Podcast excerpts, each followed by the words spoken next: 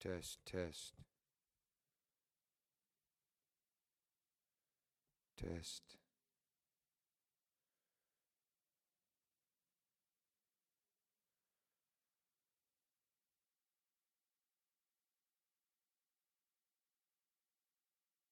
Test, test.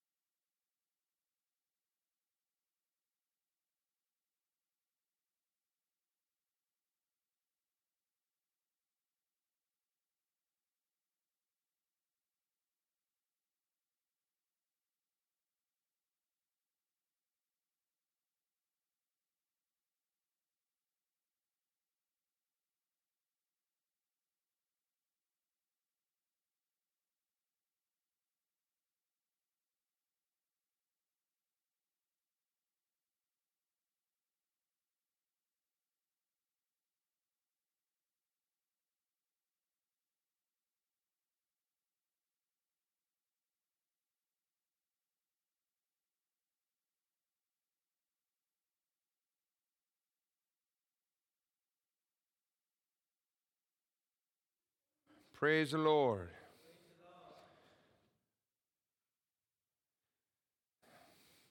Amen. Welcome to Bible study. Glad for everybody here today. We did. Uh, we started a new Bible study uh, at dedicated, dedicated health, de- dedicated senior, dedicated senior services on Grand, um, where the old Aldi's used to be. And uh, that's going to be every other Tuesday at 1 o'clock for anybody that would like to come. And uh, we'd love to have you. It was really wonderful. You know, sometimes we have Bible study and we have just church folks.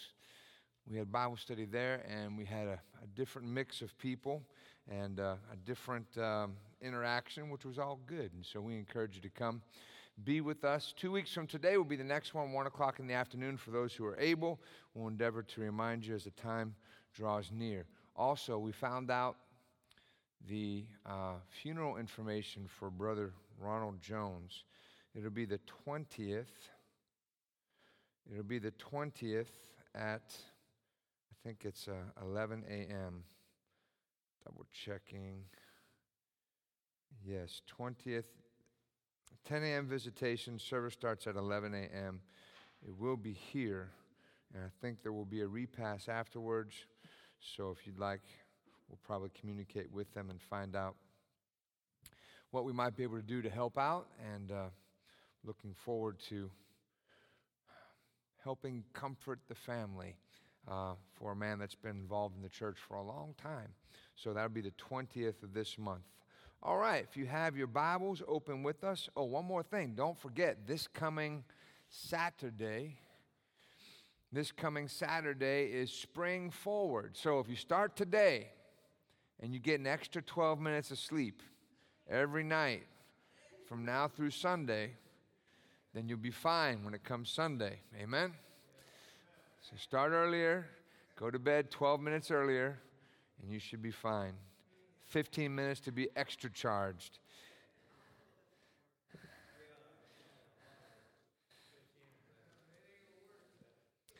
All right, we're in the book of Hebrews, chapter 12. We didn't get very far last time in our Bible study. Glad for everybody here. Make yourself at home. Reading from the King James Version of the Bible. Um, we don't talk a whole lot about it, but King James Version of the Bible, we use it because we believe it to be the most accurate that we have from the original. Uh, there are other Bibles people may read as kind of like a, um, uh, an alternate view, but if you want to rest your soul upon something steadfast, and I would certainly recommend the King James Version. Sometimes people will say, well, that's kind of an old version. It's old English. It's difficult to understand. It's really not that difficult to understand. I think it's uh, as they were studying uh, a fifth grade level of English. There may be some older words, but even with those older words, typically uh, there'll be a concordance in the back or a dictionary for some of the old English words, but it will give you the closest we have to the original. I say that. So, what do you, what do you compare it to? Well, if you compare it to the NIV, there are many verses in the NIV that are completely left out. I would ask you to go to a certain verse, go to verse 8, and you would see verse 6, verse 7, verse 9. It's missing, it's just not there in more than one place in the Bible. Then there are times where they change the words and they'll remove words. And uh, so we really recommend, we really recommend the King James Version. Now, if you are a new Christian, you haven't got a Bible, we actually can give you a King James Version. It's a smaller print, so you have to uh, be able to read the smaller print. We can give you one. Just ask us after service. All right, book of Hebrews, chapter 12. Don't take any of that off my time, and let us read. Wherefore, seeing we also are compassed about with so great a cloud of witnesses, let us lay aside every weight and the sin which doth so easily beset us. Let us run with patience the race that is set before us. Looking unto Jesus, the author and finisher of our faith, who for the joy that was set before him endured the cross, despising the shame, and is set down at the right hand of the throne of God. For consider him that endured such contradiction of sinners against himself, lest ye be wearied and faint in your minds. You have not yet resisted unto blood, striving against sin. And ye have forgotten the exhortation which speaketh unto you as unto children. My son, despise not thou the chastening of the Lord, nor faint when thou art rebuked of him. For whom the Lord loveth, he chasteneth and scourgeth every son whom he receiveth. If ye endure chastening, God dealeth with you as with sons. For what son is he whom the Father chasteneth not? But if ye be without chastisement, whereof all are partakers, then are ye bastards and not sons. I'm going to stop right there. Let us pray. Reverend Tuig, sir, would you please pray over our Bible study and teacher?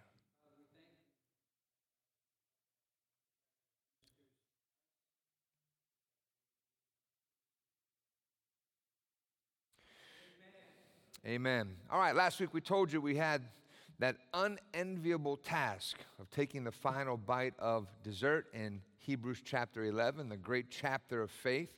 And Paul gives us all those examples of those who have gone on before. We saw that having faith did not guarantee that there wouldn't be problems. There were many people that uh, believed and it cost them their life. They were tortured, they were sawn asunder, so on and so forth. So, with that backdrop, he segues into chapter 12, and we find, if you were listening or noticing, we find this idea of patience and endurance.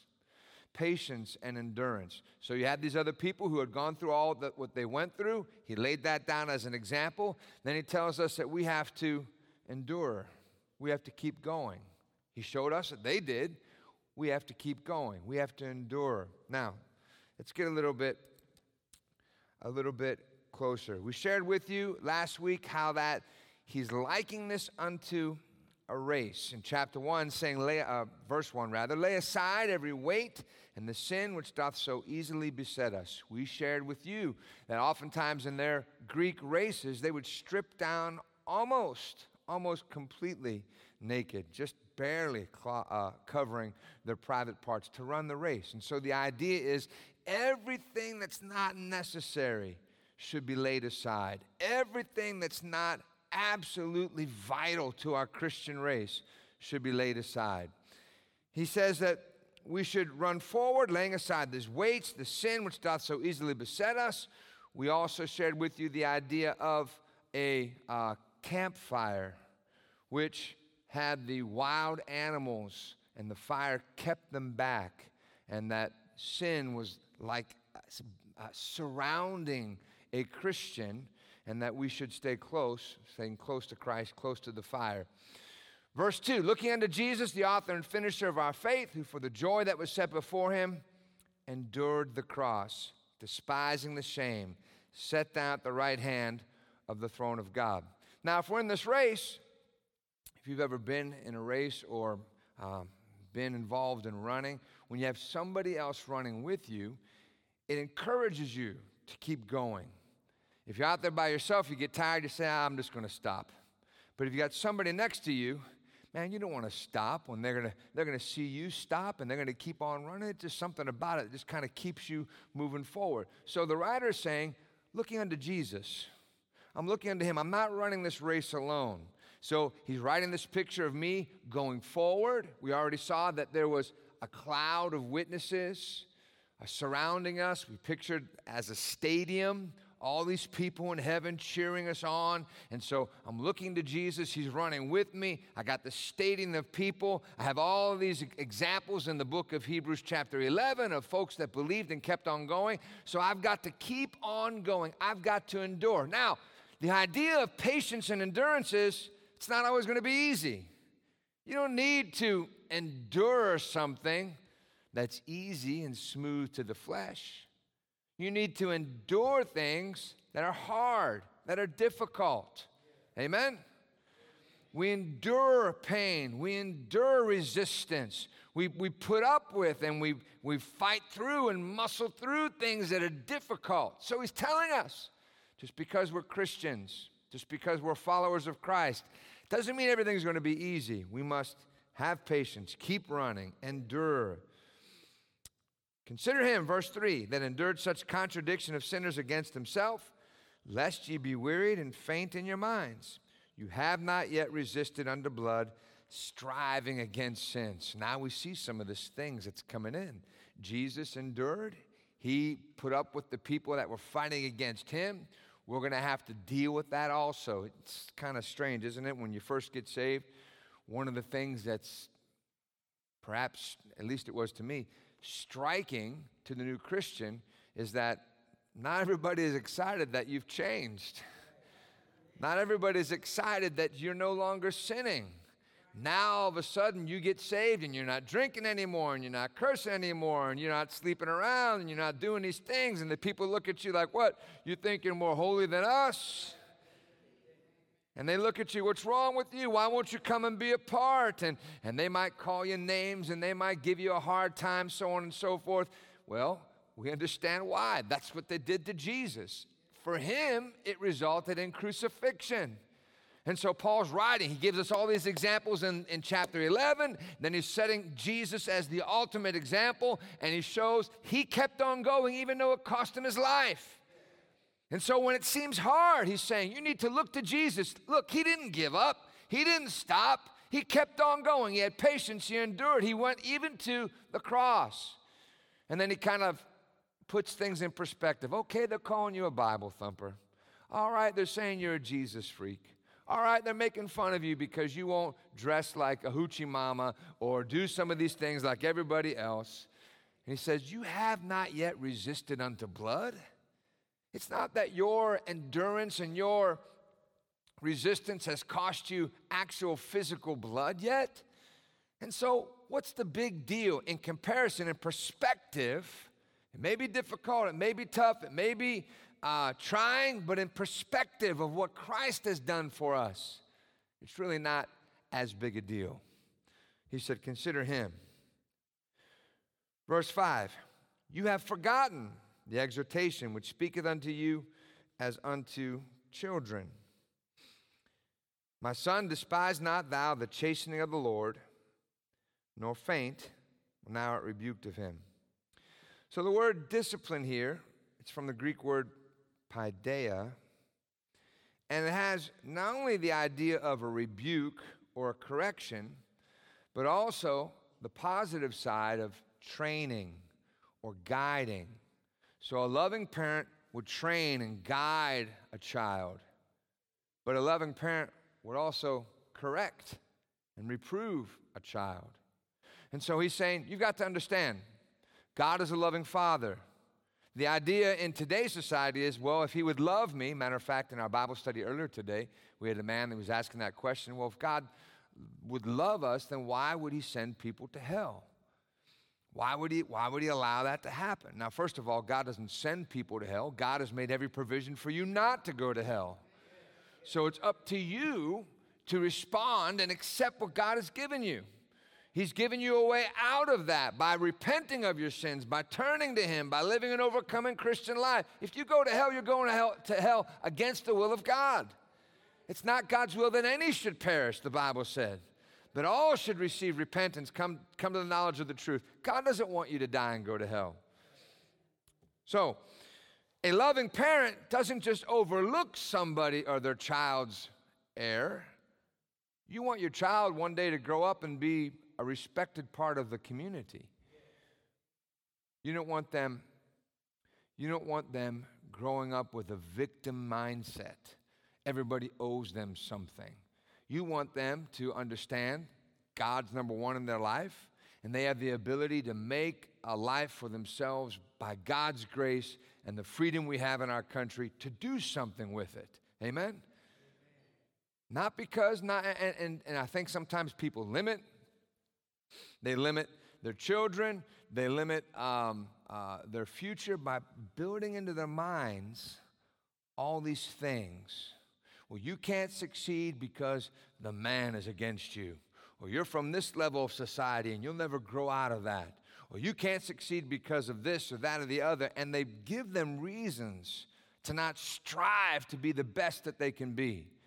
I just don't believe. There may be, there may be um, things that we all have to face. But with God's grace, we can rise above whatever comes against us. If you build into your mind this victimhood mentality that you can't do it because of whatever it is in your background, then you hinder yourself.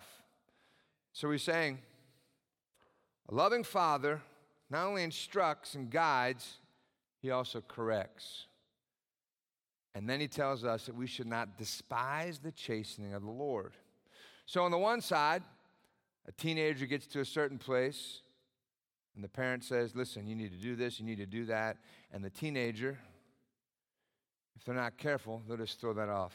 Uh, the old man's saying this, mom's saying that. They're despising the chastening, the correction of the Lord. That's one, that's one wrong response to it. Second wrong response is this they become discouraged. The parent says, Hey, son, you can't do this.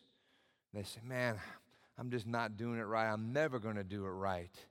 I might as well just stop trying and get beat down. That's the second wrong response. So we don't want to just cast away the correction of God, nor do we want to faint and get discouraged and depressed when God corrects us. But we want to take the correction with the understanding God loves me, and there's a reason for this. Now, here's the thing it's not always going to line up to the reasoning of the world. It's not always going to make sense in the eyes of the world. And we've got to understand God is a good God, He is a wise God, He knows what's best for us. And I must trust His judgment above what the world says. Amen. So when God says, listen, I don't want you to have friendships with the world, come out from among them. Be separate, saith the Lord. Have no friendship with the unfruitful, have no fellowship with the unfruitful works of darkness. God's saying, listen, I don't want you to do that. If you're a Christian, you should be different. Your friends shouldn't be those who are, who are not born again. Now, we always come to this, and, and, and people say, Well, how am I supposed to win them to Christ if I'm not their friend? Well, we're friendly without being a friend. Meaning, I'm going to be friendly to them and kind and winning them to Christ, but I'm not going to open up my heart and let them, with their uh, uh, uh, counsel of the ungodly, their advice of somebody who's not saved impact me. Do you follow? Thank you, Will. Whom the Lord loveth, he chasteneth, he corrects, he rebukes, and scourgeth, he spanks every son whom he receiveth. Now, think about this. And I got, I got to get the next verse. If ye endure chastening, God dealeth with you as with sons. For what son is he whom the Father chasteneth not? But if ye be without chastisement, whereof all are partakers, then are ye bastards and not sons. There are some that are making themselves or taking themselves out of the family of God by not submitting to the correction of God. And they get to the place, and this is especially dangerous for those of us who have been around a little longer. They get to the place where they say, you know what? I'm not going to let anybody tell me what to do. They get a little bit of Bible knowledge, and they no longer want to submit to God or to the leadership that God has given them. And in so doing, if you don't receive the chastisement, the chastening, the correction of God, you're really removing yourself from the family. Because if God can't correct you, He said, if He doesn't correct you, you're not sons. You're illegitimate children. You don't belong anymore because you're not receiving. Now, in my work as regional overseer, sometimes I'm talking to, I'm thinking about a particular minister where they just would not receive any any adjustment in their thinking from any leader. And my question to them was, who can speak to you anymore? Because you're not receiving it from anybody. It didn't matter if pastor, whoever it is, whoever spoke to them, they just would not receive correction. Now, when you do that, you put yourself really outside of the family of God. Because whom the Lord loveth, he's going to chasten. And so, if God's correcting you, number one, you ought to thank God. Man, thank you, Jesus. You care enough about me to help me. Because think about it. Have you ever gone to a store and you saw some wild kid and they were acting like uh, uh, a hyper cat on cocaine? Amen running around, climbing this up and buying, wanting to get this and do that, and throwing a fit and everything. And you said, Man, if that was my kid, I'd tell them to do this or I'd tell them to do that. But you say what? You say, It's not my child. And so you ignore them. And they continue on with their craziness. Amen? Well, if we're not willing to receive correction, that's what God does. All right, you don't want to be my son, you don't want to be my daughter. Continue on with your craziness but that's not going to work out well for you in the long run. You can't go to God's heaven without receiving the correction of God. Does God care about what I wear? He does. Does God care about uh, uh, my interactions in my family? He does. Does God care about uh, what I what I view, what I take in? He does. Does God care about my friends? He does. And you can, you can say, well, preacher, I want to read it for myself. Please do. I'm not making it up. God wants us to be separate from the world. In our media, He doesn't want us to be taking in the music of the world. He's not, God doesn't want you sitting around listening to Tennessee whiskey and, and rock and roll and uh, uh, all this, this, this worldly music out there. Music is very powerful.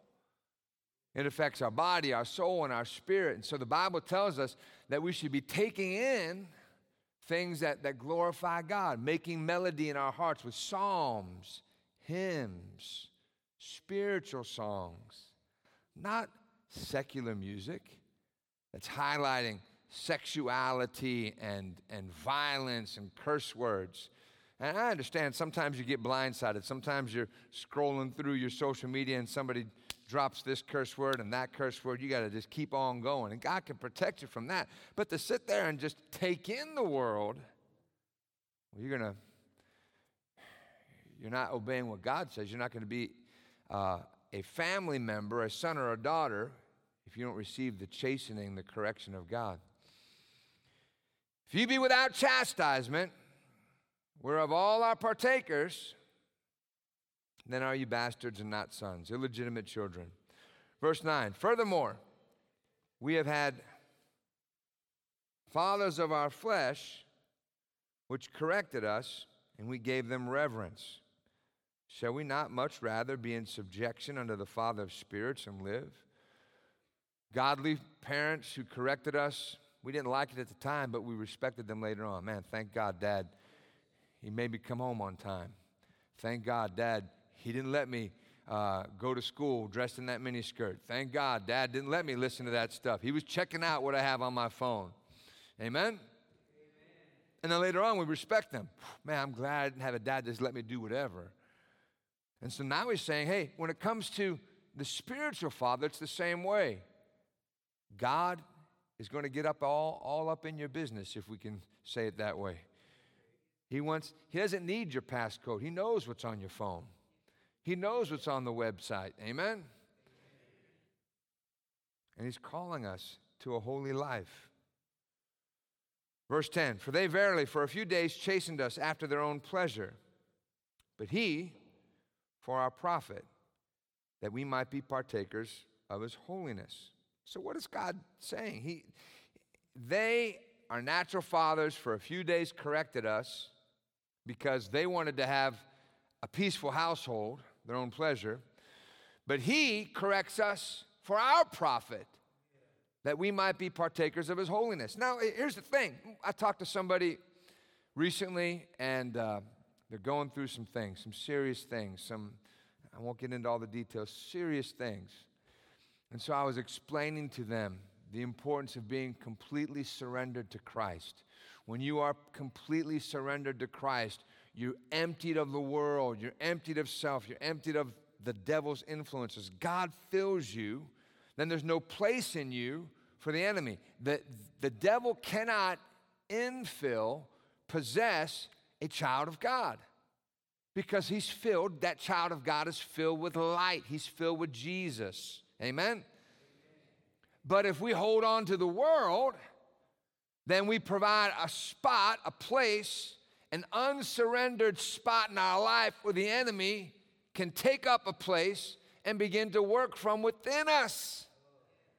And so some people never have peace with God because they never fully surrendered to God.